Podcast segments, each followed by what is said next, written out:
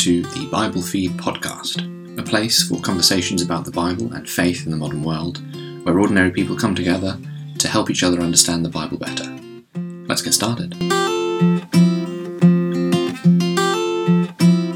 Welcome, everybody, to the Bible Feed podcast. I'm Lawrence Davenport. I'm here with Dan Weatherall to talk about uh, the final session looking at Matthew, so discovering Jesus in Matthew. Welcome once again, Dan. Hi, Lawrence. It's uh, yeah, it's been, it's been emotional, been hasn't emotional. it? We're here and then on the last session. Yeah, it's been lots of weeping gnashing of teeth. So we've we've done a lot. We've been through a lot, and some of the the, the high points, as it might be, in the uh, the summary of what we've been looking at. We started, didn't we, looking at that genealogy. We saw that Jesus was uh, expected to be the King of the Jews, and we saw that link, didn't we, with David and Abraham and the and the dream of uh, Joseph early on.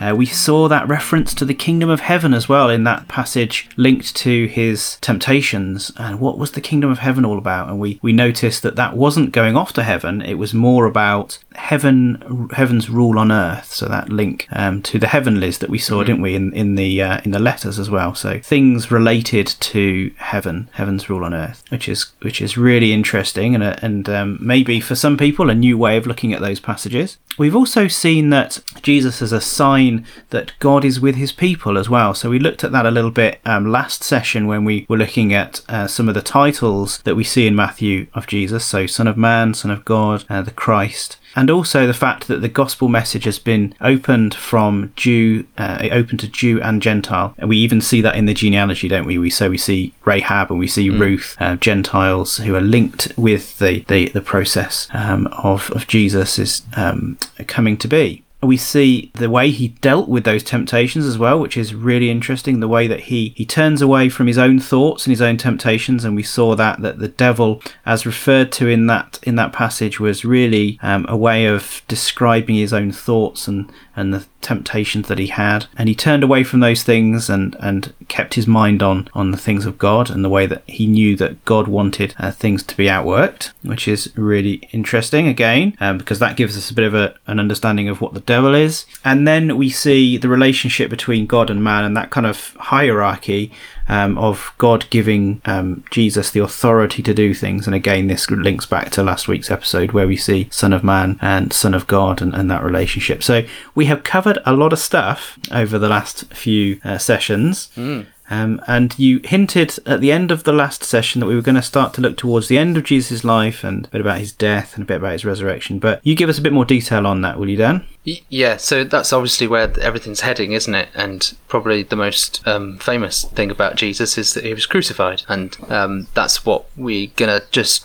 think about extremely briefly. It's in one short episode, so um, we're just gonna pick out one thing and uh, and then think about the fact he was raised from the dead as well. That's that's the claim in Matthew in, in the Gospels. Um, that's what makes this um, makes that's what made Christianity start and kick kick itself off. Mm. If the resurrection wasn't there, then we wouldn't be talking about it. So so yeah, just think a little bit about that. Okay, great. So.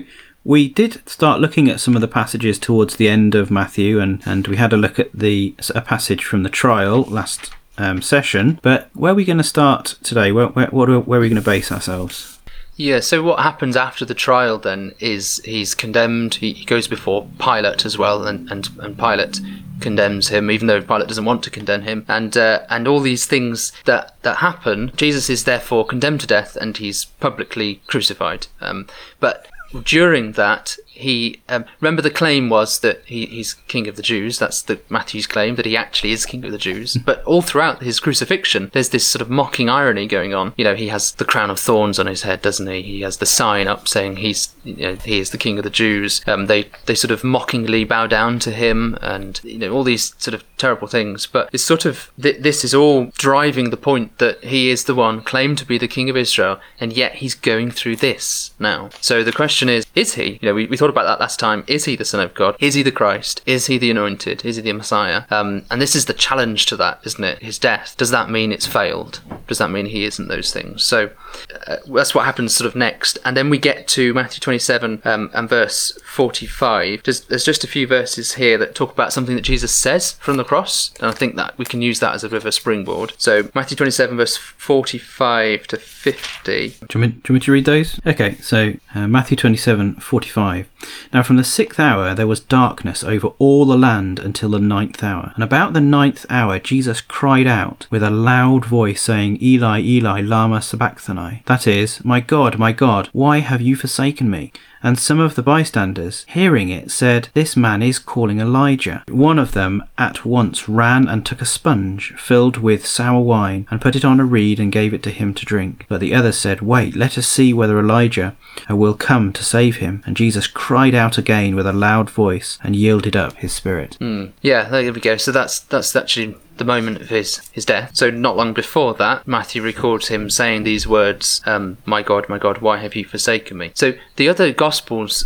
As I'm sure you'll know, uh, Lawrence, they, they, they describe Jesus as having saying different things from the cross don't they? Well, Yeah. well, Mark has the same one here as Matthew, but then there's other things, other sayings from the cross. There's no reason I, I know of that, that uh, why Jesus couldn't have said them all. Um, and they're all, they're each the Gospels are presenting a different emphasis on, as as we've seen. So, so let's try and think about what Matthew might be doing in presenting this saying. Yeah, and th- Um, these were. I mean, this a good- passage it's really emotional, isn't it? It's really poignant. Um, Yeah. and kind of brings, I think, a very um, the personal feelings of Jesus at this very point, this real pivotal moment of his death. Yeah. Um, and he, he's, Yeah. he has this phrase, doesn't he? My God, my God, why have you forsaken me? Um, and that's a, a real kind of gut wrenching statement, isn't it, from from Jesus? Sure. and uh, and I understand that's a it's a pretty much a lifted quote from from Psalm 22, isn't it? Like the beginning of, of Psalm Yeah. 22. Why, why, why is that significant? Well, well, we're going to go look at that in a moment. Just before we do, this phrase, or the fact that Jesus cried out, "My God, my God, why have you forsaken me?" has has sort of sort of given rise to so many different interpretations and different ideas, and it's probably, I think, um, a spin-off of how you understand Jesus and what you think he is. Um, that then drives how you sort of interpret what's happening on the cross, and therefore part of that is how you understand this phrase. So it's it's almost like a little case study here for, for thinking about our understanding of Jesus and what that therefore impacts on how you then understand what happens you know on through his death. So there's things like God was so appalled by the sin in the world and the sin of the world was put on Christ. So, um, so he forsook Christ on the cross. So, you know, he that that's one view, that's one interpretation. Or God's wrath came on Jesus, and he felt that wrath when the sin he was bearing the, the sin. You know, he's punished. He's effectively being punished um, for the sin of the world, and so he's crying out, "Why have you forsaken me?" Um, slightly different sort of approach is that well, maybe there's God's spirit has left Jesus, and he felt that, and therefore he cried out, "My God, my God, why have you forsaken me?" So he's left alone. I mean, all these things they're not in the text, are they? That's they're, they're kind of driven by the assumptions of who you think Jesus might be. If you think he, you know, is is uh, God Himself or whatever you, you, you think, that sort of drives how you how you sort of interpret this this passage. There's a really uh, a famous Stuart Townend hymn, um, "How Deep the Father's Love for Us," which uh, I'll, I'll say right now I, I think is really really lovely, and you know it's a really moving hymn. I'll happily uh, sing it sing along with it because of because of how I understand it. But there's this phrase, isn't there, in, in one of the verses that says the Father turned His face away, which kind of understands that yeah, He pretty much was forsaken. You know God the Father turned His face away from the Son, um, so that He could suffer that sort of wrath and that you know suffer that forsaking moment. And it's how you. you- If you're sort of seeing that Jesus uh, is God coming to sort of pay the debt of the sins, then this kind of has to happen. He has to be turned away um, from God has to turn himself away from Jesus because that's kind of what you're expecting. Um, but I, I, I, well, we're going to explore it because you've said you've already raised Psalm 22, um, which I think we, we should explore because the question is, well, did God forsake Jesus? Did the Father turn his face away? Um, and he- I, I think, in one sense, I think the answer is going to be that Jesus definitely felt like that. You've already said that, haven't you? About he's human, he's he's this raw emotion, he's he's feeling the effects of it. But actually, we find it at no point in this at all. God had turned his face away in the sense of he'd actually he hadn't actually forsaken him at all. So in that sense, you know, maybe those, those that that that line in that hymn could misconstrue things a bit. But Yeah. as I say, it's still still a beautiful hymn. So I mean, the very fact that you have a pretty lengthy psalm which starts with those words gives us a huge amount of context to work on and to, to understand Yeah. what was in Jesus' mind when he said those things. Because, definitely, you know, Yeah. it's lifted straight from Yeah. that first verse.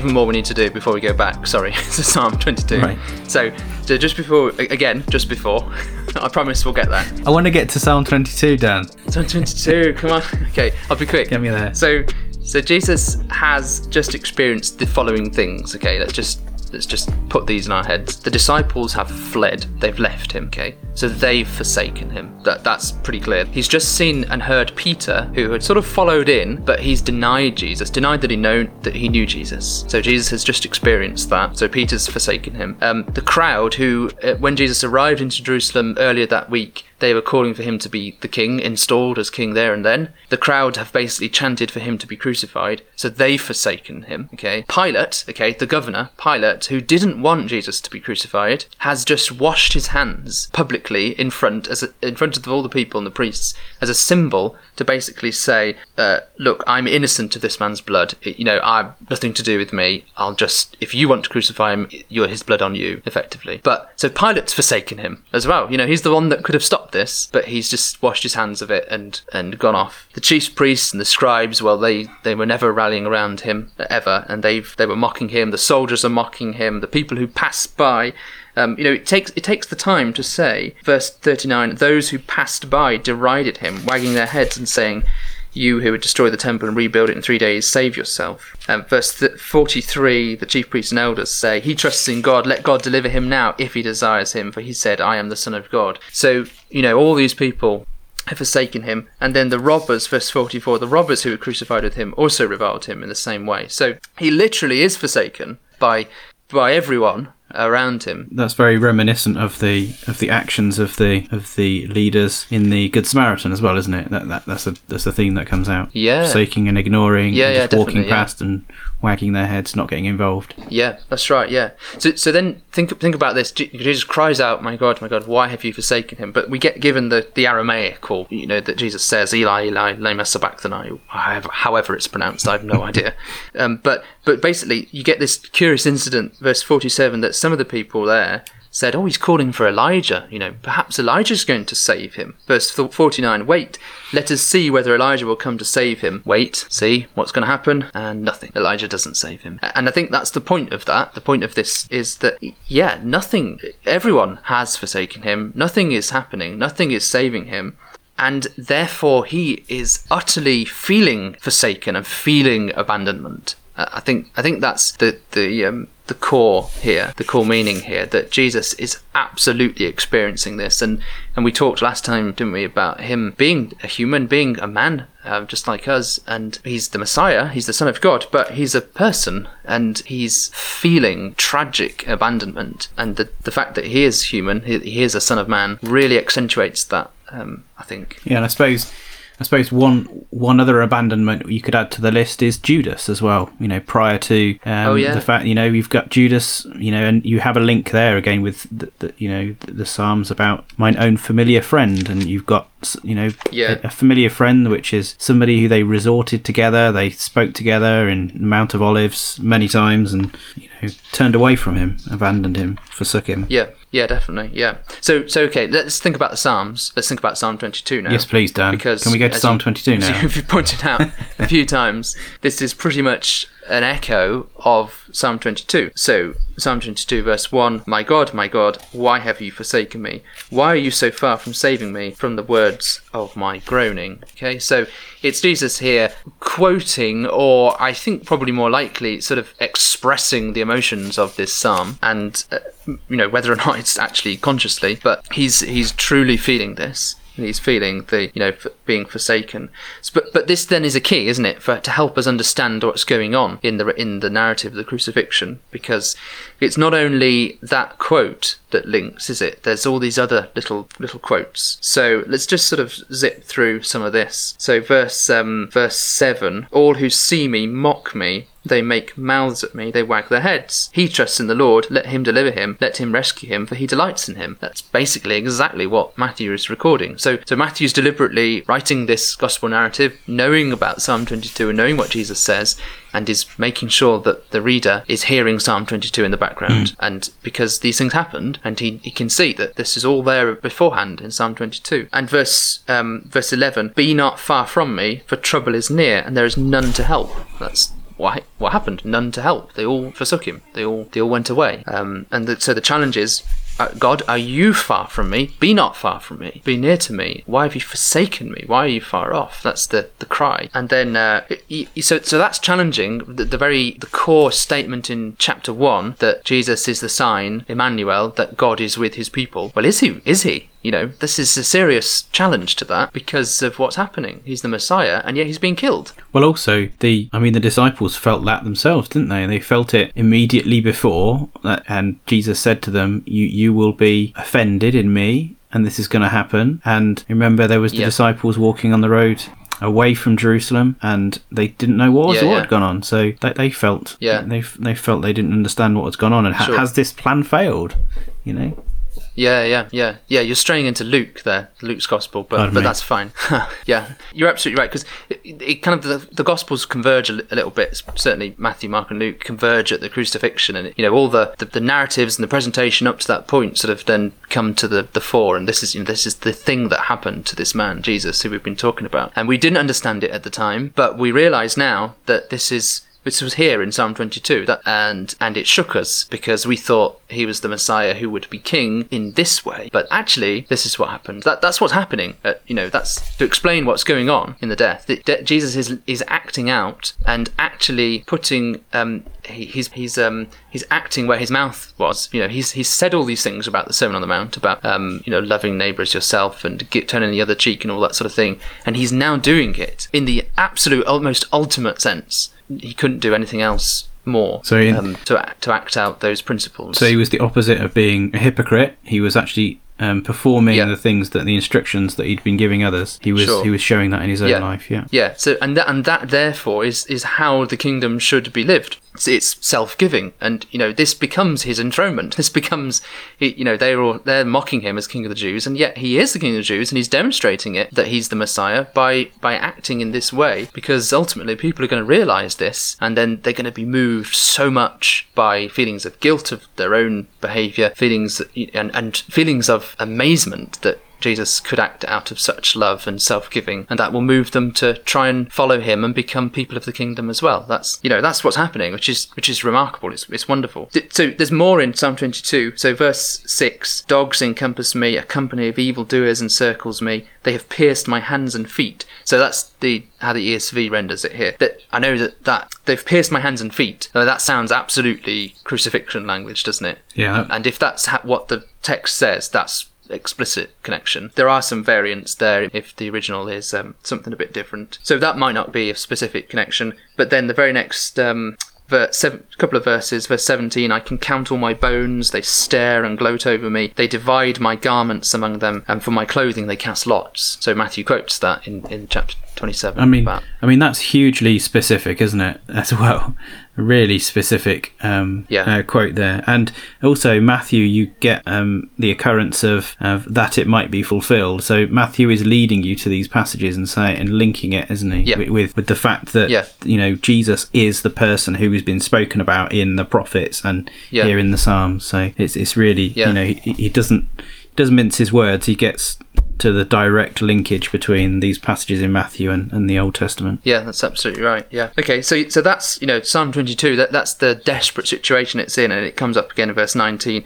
Do not be far off. Oh, you my help, come quickly to my aid. So he's in a. The psalmist is in a pretty bad state. Hmm. It points forward to Jesus, who's in a very bad state, Yeah. and that's what Matthew's trying to draw your attention to. Yeah, and and I suppose if Jesus has got this passage in his mind, a bit like the temptations when when he was being tempted, he countered that with linking back to scripture. And here he is in a dire straits as well. And you know he obviously feels these emotions but he's also you know thinking about this psalm as well. All the things that have happened he, it can't be far from his mind really because it's so obvious that it's uh, looking towards jesus. And the comfort you, you start it starts to come in towards the end of this psalm doesn't it? So it doesn't end with all of these Yeah. terrible things. It actually starts to get a lot better towards the end of the psalm and a lot more positive. Yeah, absolutely. And then so this then becomes the, the key for asking, you know, answering the question: Has God forsaken Jesus? You know, is that really what was going on in the cross? And clearly, it isn't. God hasn't actually forsaken this person because verse twenty-two: I will tell of your name to my brothers in the midst of the congregation. I will praise you. Verse 4, 24: He has not despised or abhorred the affliction of the afflicted,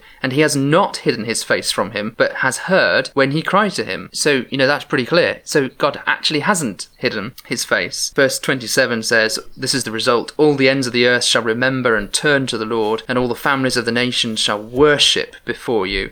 For kingship belongs to the Lord, and he rules over the nations. So we're thinking about is Jesus the king? Is he the Messiah? Is he the, is he the son of God, the son of David? And it looks like he isn't because he's being killed. But actually, the psalm says, yes, he is, because uh, this is going to end up with people bowing down and worshipping and recognizing the kingship of God. Um, Yeah. you know, the sovereignty of God, the, the kingdom of God, the kingdom of heaven. Um, people will recognize that, um, and they'll realize that God hadn't hidden his his face. So that's that's how the psalm ends. It, it ends with the Messiah is established as king despite all the terrible things that he's gone through, because that is part of how he how he gets there, rather than standing on the the mountain when he's tempted to take it all as himself. You know, he's he's had to go through all this.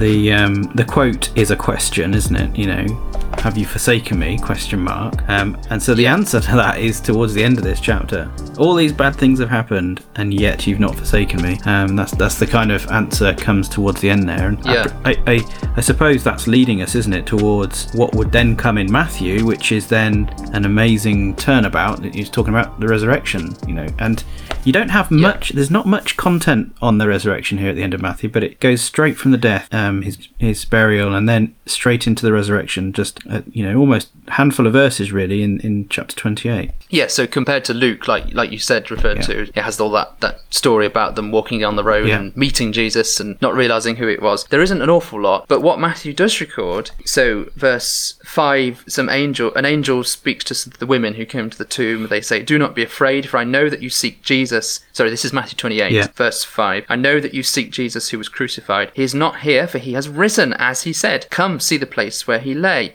and they, they, they say go into Galilee. And verse 9 Behold, Jesus met them and said, Greetings. And they came up and took hold of his feet and worshipped him. And that's what Psalm 22 said, didn't it? It said about um, people are going to worship because they'll sort of realize that God hadn't forsaken. You know, God was with his people. And and it even comes up verse 16. So this is right at the end now of this this gospel. This is like the summary. Yeah, everything is culminating to this. Verse 16. Now the 11 disciples went to Galilee to the mountain to which Jesus had directed them. And when they saw him they worshipped him, but some doubted. And Jesus came and said to them, "All authority in heaven and on earth has been given to me." And he talks about going and making disciples. So there again, they worshipped him and is the reference to the authority that has been given to him as a consequence of of you know everything that that he is doing and has gone through. And you know ultimately he was showing he was showing that authority beforehand hasn't he? But but through his death and resurrection all authority is given me. He's he's, he's achieved it. And he is now you know both lord and christ to, to quote um, acts. Um, he, he's confirmed that. God has confirmed it. It's interesting that the, the emphasis that you've, well, the emphasis that Matthew has here, but also you've highlighted around this worshipping. We do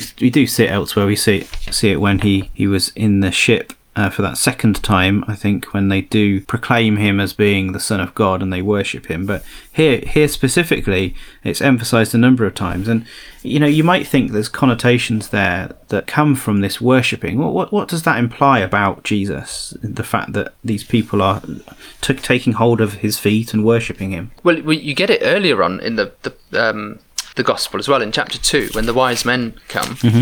Um, so we, we talked about them a couple of times before, haven't we? And they want to worship Jesus as well. So, Matthew 2, verse 2, they say, Where is he who's been born King of the Jews? We saw his star when it rose, and we have come to worship him. There we go. I was just checking to make sure it, it did say that. So, they, they want to come and worship him which, because he's King of the Jews. So, I think that's really helpful because that shows this, is, this isn't worship as in worship to a deity, to a god. This is honouring and showing obeisance and bowing down to someone who's superior, i.e., the king, the king of the Jews. And actually, they realize that the king of the Jews is king of the world because he's God's, or the one true God's anointed king, who is king of all, the, who's God of all the world. So, so therefore, his king is going to be king of all the world. That, that's the point in Matthew, isn't it? That the king of the Jews is, is the king for the whole world. So, so I think that sets the, the uh, the stage for what worship really means. Psalm 22 talked about worship of God and recognizing the kingship of the rule of God, um, and that's then uh, fulfilled by the people who are worshiping Jesus. So the question, like you like you say, um, and people do draw conclusions from that, and and say therefore, oh, absolutely, therefore Jesus must be God because it says in Psalm 22 um, they'll worship God and then they worship or they bow down to, to Jesus. But they're bowing down to him um, and giving glory to God. Um, there's a really excellent verse. So, we, so we're going to dive out of Matthew again um, and just look at Philippians chapter two because this this basically summarizes what we've said, um, summarizes everything in such a brilliant way.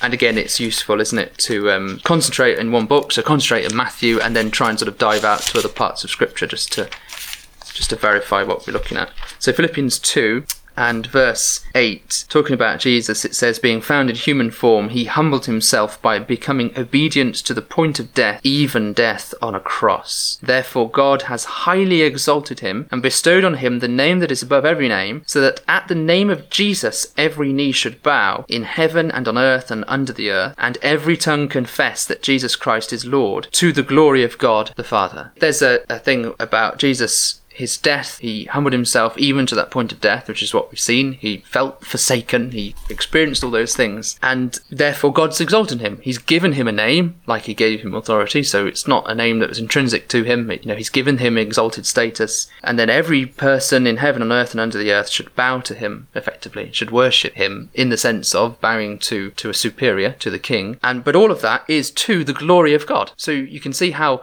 by worshipping or by bowing down to and serving Jesus as our Lord and as our Master and as our King, by doing that, it, is worshipping God, you know, because He's God's agent, He's God's representative, He's God's King, an anointed, anointed one. So I think that that passage there really helps to clarify that and just show that we haven't got some sort of strange anomaly going on in Matthew. Everything is coming together and presenting the same story. Um, we've seen consistently all the way forward, haven't we, about this is the Messiah, the King, the, the Son of God, the Anointed. Um, and so there isn't some strange blip at the end. This is this is absolutely showing this, and Jesus is the one who has um, who who has that authority, and the disciples realize it and, and bow down and and worship. It's a nice bookend to Matthew, where you've got all all authority in heaven and earth earth being given to me in verse 18 and, and that's kind of how we started that establishment of authority didn't we early in matthew? You've got this the, he, he was given this authority but it wasn't necessarily recognized by everybody and people were asking you know how has he got this authority? Where has it come from? And and what we're seeing at the end of matthew is actually yes people are going to recognize the fact that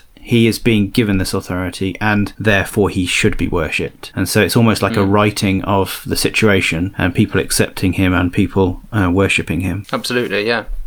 So that's kind of Matthew completed in a sense. Check, tick that off. But just to sort of think about it all in one holistic way, if we can sort of summarize it into a paragraph or, or short sentence, few sentences, it, we, have seen you know the point of him going through that feeling of forsaking, being forsaken, or or being abandoned is is all tied up with his the way the kingdom comes, isn't it? Like him denying temptation to sort of take it on his own terms. Instead, it was giving his life. Um, it's it's living out those things of the Sermon on the Mount and all the other teaching that he gave. That he he actually lived by his words and uh, was self-giving and felt the consequences of that, the dreadful suffering, the dreadful sort of agony and, and feelings of abandonment. Um, and that's the total opposite of the people who were trying to bring the kingdom to themselves in their own way through violence or through um, through extreme piety and purity at the expense of other people in the society and, and things like that. You know, it's very, very different. Um, but this is the kingdom that he was proclaiming. It's the kingdom that he, you know, is bringing. Um, and it's something ultimately, when we thought about the kingdom, it's something ultimately that's going to going to sort of come to final fulfillment in, in the future, isn't it? But but people who follow him now ought to be part of that kingdom in the sense that they, they ought to live by that teaching right now. So looking at what Jesus did on the cross, looking what he went through, is like that model, that template, that and the motivation to, to give our lives and and to, to follow him in, in, as best we can in, in, in different ways in our lives. Thanks, Dan, for, for taking us through these different sessions on Matthew. And uh, I know it's been very useful for, for me to spend this time with you, not only highlighting uh, some of these themes and links that we see through Matthew and trying to emphasize this, uh, the role of Jesus, but also the fact that it's really practical as well. There's so much practical sure. advice. We can read this and think about the amazing work of Jesus, but also we can look at this and go, yeah, I can lift my eyes to things heavenly. I can approach temptations in my life in the way that Jesus did, trying to uh, be not self centered but God centered. I can look to the uh, Sermon on the Mount and I can take that little package of, of uh, practical um, ways of living your life. So, thank you very much for, for the time that you put together, Dan, in pulling all of these uh, sessions together. Yeah, th- thanks. Uh, you know, I'm sure maybe at some point we'll have a, a follow up session or two. Good. Yeah, no, I'm sure we'll re- revisit Matthew at some time. Final things please come and visit our website, biblefeed.org and also join the conversation on uh, Facebook and Instagram, which is Bible Feed Online, I believe that's the tag. Give us feedback, give us a review.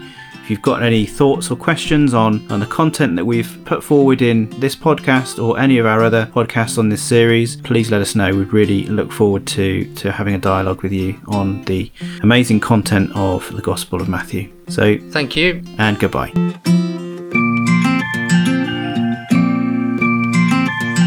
You've been listening to the Bible Feed podcast.